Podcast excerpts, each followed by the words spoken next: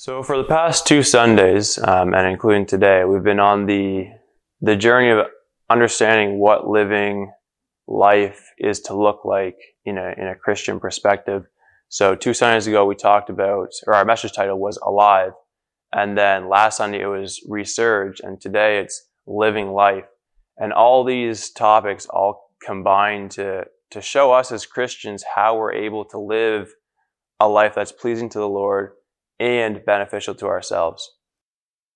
And we'll kind of read that through and what that really looks like and uh, how we explain that today. So we start in 2 Corinthians chapter 4, and I'm just going to start here in uh, verse 8.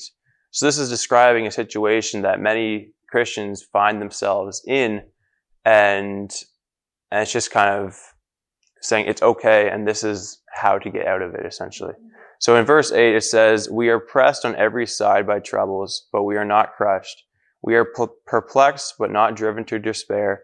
We are hunted down, but never abandoned by God.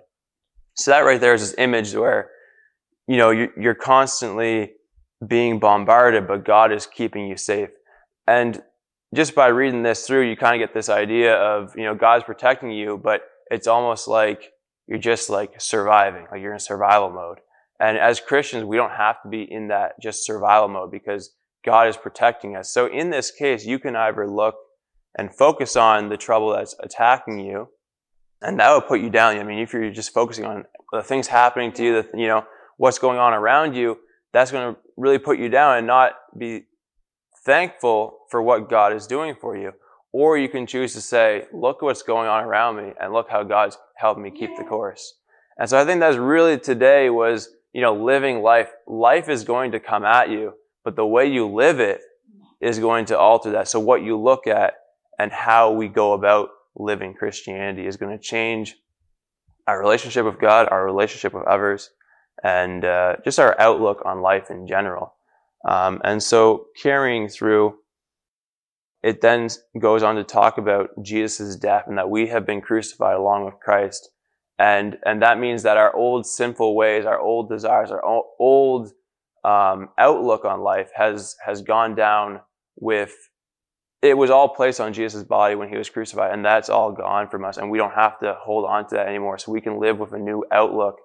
And um, going on, I think we talked about in let's see here in John six um, forty seven it says, I tell you the truth, anyone who believes has eternal life. And what does believing mean? Believing means that you believe that Jesus died on the cross for your sins, that he took that from us. You know, that's just the basis of Christianity, and that you proclaim that with your heart and, and with your mouth.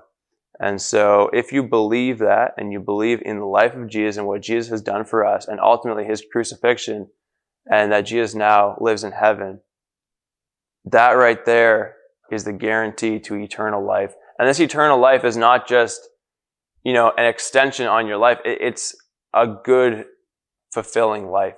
And that is something that, again, it's just your outlook and believing in that crucifixion of Christ is what gives you the power to understand how to live the good life.